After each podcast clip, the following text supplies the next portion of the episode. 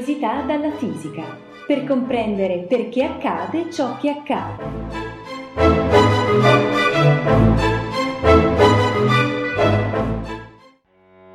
Parliamo del libro La fisica della sobrietà, ne basta la metà o ancora meno, pubblicato di recente da Giovanni Vittorio Pallottino, docente del Dipartimento di Fisica della Sapienza. Come nasce l'idea alla base di questo libro? Beh, nasce soprattutto dai corsi dedicati alla formazione degli insegnanti di fisica che ho tenuto per parecchi anni, dove ho cercato di motivare l'interesse per questa materia con riferimenti alla vita comune, trattando in particolare i problemi dell'energia e dell'ambiente, problemi che trovano pochissimo spazio nei manuali di fisica più diffusi ed è veramente un peccato. All'inizio del libro tu parli del mito delle risorse infinite. Cosa vuoi intendere con questo? Beh, negli ultimi decenni il consumismo ci ha dominato e allora siamo stati travolti dalla disponibilità di cibo, di oggetti, manufatti di ogni sorta e poi di energia per riscaldarci, illuminarci, viaggiare a dritta e manca e per i tanti altri impieghi che sappiamo. Tanto che oggi sembra normale considerare tutto quello che usiamo e consumiamo come se provenisse da risorse infinite, da cui cioè si può attingere senza limiti, come l'acqua del rubinetto che basta aprirlo e ne viene quanta se ne vuole, calda o fredda a piacere, come l'elettricità che preleviamo senza particolare attenzione dalle prese di corrente, o come i prodotti alimentari che affollano gli scaffali dei supermercati non aspettando altro che andare a riempire il nostro carrello. Ma questo mito, che è un falso mito, è particolarmente diffuso fra le generazioni più giovani, che sono state educate a non porre attenzione ai consumi, come se fossero destinate a vivere nel paese di Bengodi, e che del resto, per motivi anagrafici, non hanno alcun ricordo diretto di epoche passate, più risparmiose, che non sono abituate in particolare a rispettare il cibo. Quello che resta nel piatto va a ingombrare la pattumiera, accrescendo la quantità dei rifiuti da smaltire e questo è un altro problema ancora. E perché questo sarebbe un falso mito? È semplice, perché tutto questo cibo, tutti questi oggetti, tutta questa energia che consumiamo non ci arriva gratis ed è anche accompagnato da qualche forma di degrado dell'ambiente o quantomeno dal ricorso a risorse naturali destinate all'esaurimento, come nel caso del petrolio che noi abbiamo trovato in abbondanza nel sottosuolo, a differenza però di quanto avverrà per i nostri discendenti. Più in generale dovrebbe essere chiaro che il nostro pianeta è finito e dunque le risorse sono inevitabilmente limitate e quindi il mito delle risorse infinite è privo di qualsiasi fondamento. Dunque si tratta di contenere, di limitare gli sprechi. Ma come? E qui si tratta di mettere assieme fisica e buonsenso.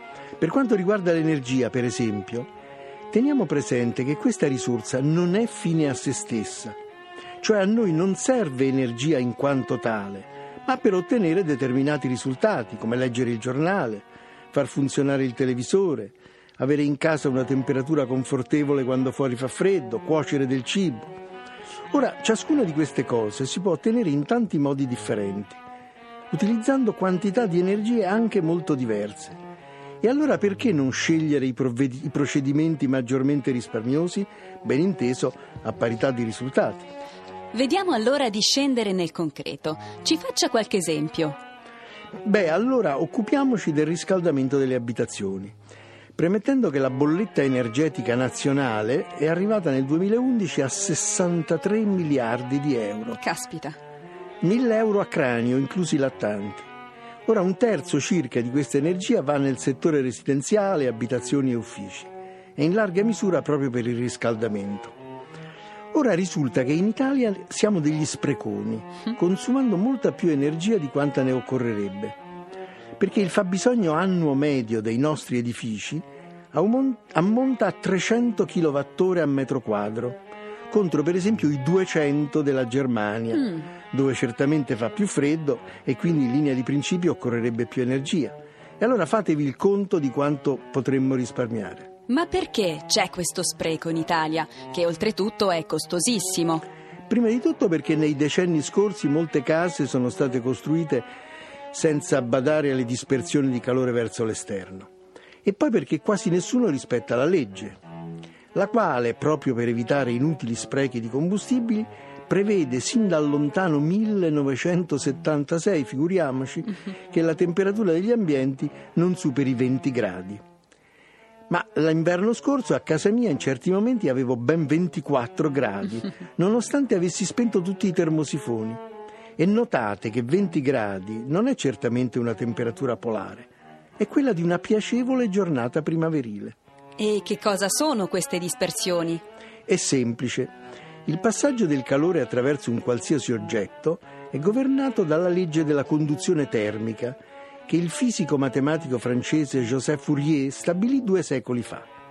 Nel caso che ci interessa, il flusso di calore fra le due facce di un muro oppure di una vetrata, diciamo l'interno e l'esterno di una parete di casa, è direttamente proporzionale al salto di temperatura, cioè alla differenza fra le due temperature e poi alla superficie del muro e infine alla sua trasmittanza termica. Quest'ultima grandezza dipende dallo spessore del muro o del vetro e dal tipo di materiali che lo costituiscono ed è particolarmente bassa soltanto quando si fa una buona coibentazione usando isolanti termici efficaci pratica peraltro assai poco diffusa nel nostro paese. Già, molto bene, però non è chiaro come si fa a risparmiare energia. Beh, si tratta di trovare la maniera di ridurre il flusso di calore che sfugge verso l'esterno, mm. riducendo così i consumi di energia per il riscaldamento. Il modo più semplice è quello di diminuire il salto di temperatura fra dentro e fuori, abbassando la temperatura esterna, cioè rinunciando all'abitudine sconsiderata di girare per casa in camiciola in pieno inverno. In soldoni, se fuori abbiamo 10 gradi e dentro ne vogliamo 25, il salto di temperatura è di 15 gradi. Mentre se rispettassimo la legge il salto sarebbe di 20-10, cioè di 10 gradi. E allora le dispersioni sarebbero proporzionali a 10 invece che a 15, cioè inferiori di ben un terzo. E con esso la spesa per il gasolio o il metano. Tanto per fare dei numeri, se la spesa fosse di 1500 euro, si ridurrebbe a 1000 con un risparmio di 500 euro che non è poco. Oppure? L'altro modo è più impegnativo, perché richiede di cambiare qualcosa in modo da ridurre la famosa trasmittanza delle pareti.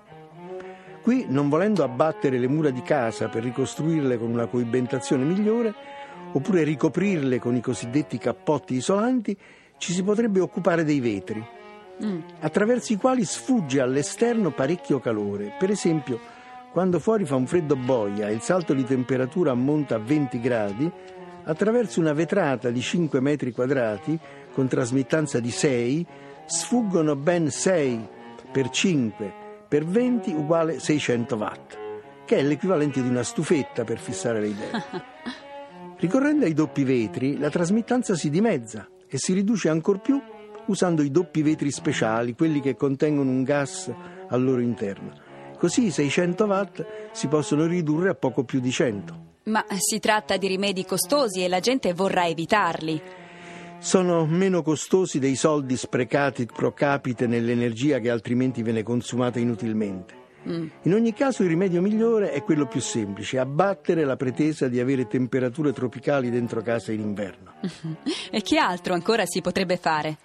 Beh, nel libro La fisica della sobrietà mi soffermo sulla, fam- sulla faccenda dei radiatori dei termosifoni. Mm-hmm. Perché molta gente, non avendo idea di come funzionano, suole racchiudere i radiatori in amene gabbiette lignee o all'interno di pudichi tendaggi, considerando evidentemente ineleganti e quindi da sottrarre alla vista questi apparecchi. La scelta non potrebbe essere più baggiana. E perché mai? perché il legno, come pure la stoffa, è un pessimo conduttore del calore, che così ristagna all'interno della gabbietta mentre l'ambiente attorno resta freddo. Uh-huh. E del resto un onesto radiatore, cioè uno senza gabbia, funziona soprattutto grazie alla convezione. La convezione? E che cos'è? In generale ci sono tre modi per trasferire il calore tra due oggetti, in questo caso dal termosifone alla stanza. Il calore può fluire direttamente da un oggetto all'altro se i due sono a contatto e allora si parla di conduzione, come quando appoggiamo la mano sul termosifone. Ma può anche trasmettersi per irraggiamento, come quando ci stendiamo al sole sulla spiaggia o stiamo di fronte alla fiamma del camino. Un terzo modo di trasmissione del calore è quello chiamato convezione Uh-huh. L'aria che lambisce la superficie del radiatore si riscalda e poiché l'aria calda è più leggera di quella fredda, si muove subito verso l'alto, principio di Archimede. Mm. Ma così facendo essa richiama dal basso aria fredda, creando quindi una circolazione che poi distribuisce il calore al meglio in tutta la stanza. E proprio questa circolazione essenziale al funzionamento dei termosifoni va favorita e non resa disagevole, come avviene per esempio quando si dispone una graziosa mensoletta proprio sopra un radiatore. Ed estate invece, come possiamo risparmiare energia? Difendersi dal caldo estivo senza ricorrere ai condizionatori o riducendone al minimo l'impiego è possibile, impiegando a meglio lo strumento costituito dalle finestre. Interessante. E i risultati in pratica sono generalmente assai efficaci.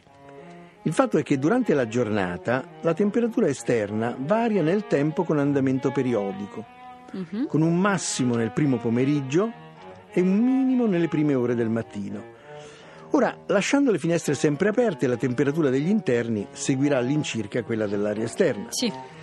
Lasciandole sempre chiuse, invece, dopo qualche giorno, la temperatura interna andrà a coincidere con la media di quella esterna, o sarà un po' maggiore se in casa vi sono sorgenti di calore. E allora che si deve fare? Bisogna tenere le finestre aperte soltanto quando fuori è più fresco che dentro. Ah. Così nelle prime ore del mattino gli ambienti si portano a una temperatura relativamente fresca, poco maggiore della minima esterna. Nel corso del giorno poi la temperatura interna aumenterà lentamente fino a che a notte inoltrata le finestre verranno riaperte. E come mai la temperatura interna dovrebbe aumentare? Eh, per varie ragioni. Prima di tutto perché le finestre chiuse non sono dei tappi termici perfetti. Poi perché un po' di calore penetra comunque attraverso le pareti. Certo. E anche perché si immagina che in casa vi sia qualche apparecchio in funzione sicuramente il frigorifero, ma anche altri televisori, calcolatori, stereo, che assorbono elettricità convertendola infine tutta in calore. Mm. Per strano che possa sembrare, va in calore anche la potenza dei suoni, quelli emessi dallo stereo, come qualsiasi altro suono, quando vengono assorbiti dagli oggetti circostanti. Incredibile. Altro calore ancora sviluppa ogni persona presente in casa, funzionando come stufa biologica con una potenza attorno a un centinaio di watt a testa, che va incrementata a seconda dell'attività fisica svolta, anche se in questi frangenti estivi le attività ginniche non sono particolarmente indicate. Ma perché un centinaio di watt a persona? Ora, assumendo giornalmente cibo per 2000 calorie, sì. la potenza corrispondente si ottiene dividendo questa energia per il tempo, un giorno espresso in secondi e così si ottiene 2000 diviso 24 per 3600 0,023 calorie al secondo. Moltiplicando infine questo numero per il fattore di conversione 4187 che sta scritto nei libri, lo si trasforma in unità di watt, ottenendo appunto circa 100 watt. Però deve essere chiaro che i più ghiotti che mangiano di più scaldano maggiormente, mentre i sobri, gli inappetenti, e soprattutto gli anoressici aiutano a mantenere la frescura. Però, tenendo tutto chiuso, si deve rinunciare al riscontro d'aria che aiuterebbe a sopportare il caldo. Infatti la chiusura delle finestre trova fiera opposizione fra coloro che preferiscono tenerle aperte, anche quando fuori fa più caldo, perché così almeno circola un po' d'aria. Uh-huh. Ora è verissimo che la circolazione dell'aria dona una sensazione di fresco, abbassando la temperatura percepita di 1 o 2 gradi a seconda di quanto l'aria è mossa. Ma è anche vero che nel frattempo, con le finestre aperte, la casa via via si riscalda e non appena la circolazione si interrompe, la sensazione di caldo tornerà a farsi sentire e ben più pesantemente di prima, a meno che non si utilizzi un ventilatore, mm. che ovviamente va usato per muovere aria fresca interna piuttosto che aria calda esterna. In realtà anche l'energia che alimenta il ventilatore va a finire tutta in calore, ma fortunatamente la potenza in gioco è tanto modesta da rendere trascurabile il suo contributo al riscaldamento. Quindi è anche vero che i condizionatori riscaldano le città. È facile osservare, per esempio tenendo sott'occhio il termometro dell'auto, che la temperatura delle città è decisamente più alta, anche un paio di gradi, di quella appena fuori. Ciò dipende dalla copertura di asfalto delle strade che è scura e quindi assorbe robustamente i raggi solari. ma d'estate a questo riscaldamento contribuisce notevolmente il funzionamento dei condizionatori, che buttano fuori enormi quantità di aria calda. E questo perché un condizionatore è una macchina termica del tutto simile a un frigorifero, che infatti butta fuori calore dalla serpentina. E allora si crea una situazione veramente paradossale, perché più condizionatori entrano in funzione e più la temperatura complessiva dell'ambiente aumenta, richiedendo quindi altri e più potenti condizionatori e, via, e così via. In tutto ciò consumando quantità spropositate di energia elettrica. Oh mio Dio! E che altro si può fare per limitare gli sprechi? Un sacco di cose, in casa, fuori, guidando l'auto, eh, che sono descritte in altrettanti capitoli del libro La fisica della sobrietà, che però sarà meglio rimandare a qualche altra occasione. Grazie. Grazie a lei.